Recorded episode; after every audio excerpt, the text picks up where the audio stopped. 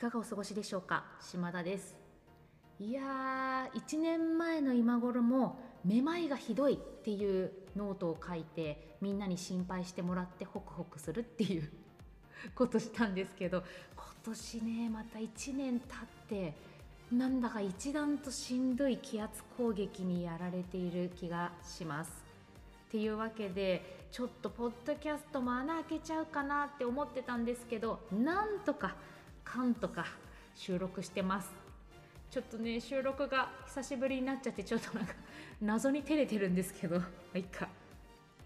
今日話したいのは月曜日22時からやっている「推しといつまでも」っていうテレビ番組のお話です。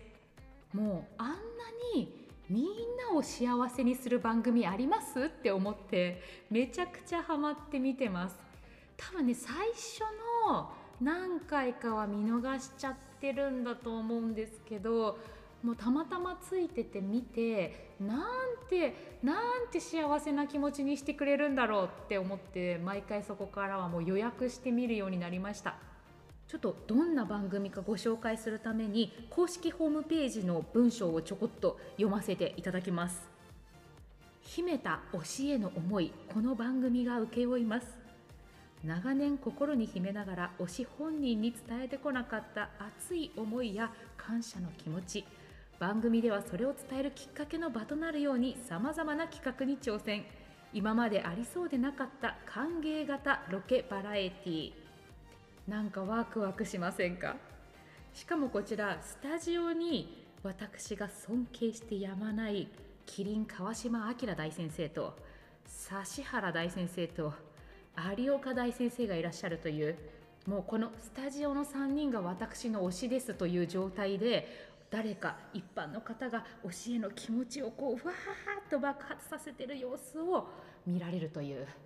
もう思い出すだけでちょっとうるっときちゃう。本当にね感動しまくるんですよ。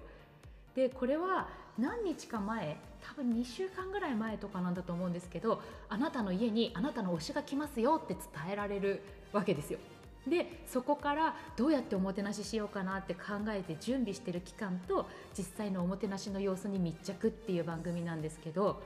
やっぱ推しのことってめちゃくちゃ知ってるじゃないですか。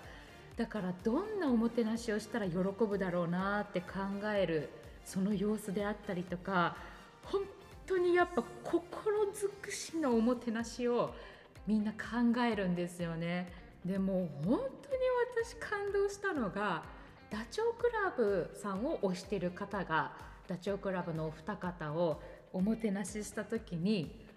おでんを普通に食べてほしいって言って用意したんですよ。なんかそうだよねって思ってでダチョウさんも実際に美味しいおでんを目の前に出されてえこれ本当に普通に食べていいのかなって戸惑ってたりするんですよ。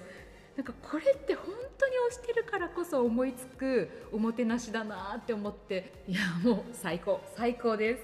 早く見たいなまた来週もちょっと月曜日ってズーンってなるんだけどその日の夜によし今日一日頑張ったっていうご褒美になる気持ちとして最高の感情になれます。これ月曜の朝配信だから皆さん今日の夜ですよ。今日の夜毎日放送です。何の回し物っていうぐらい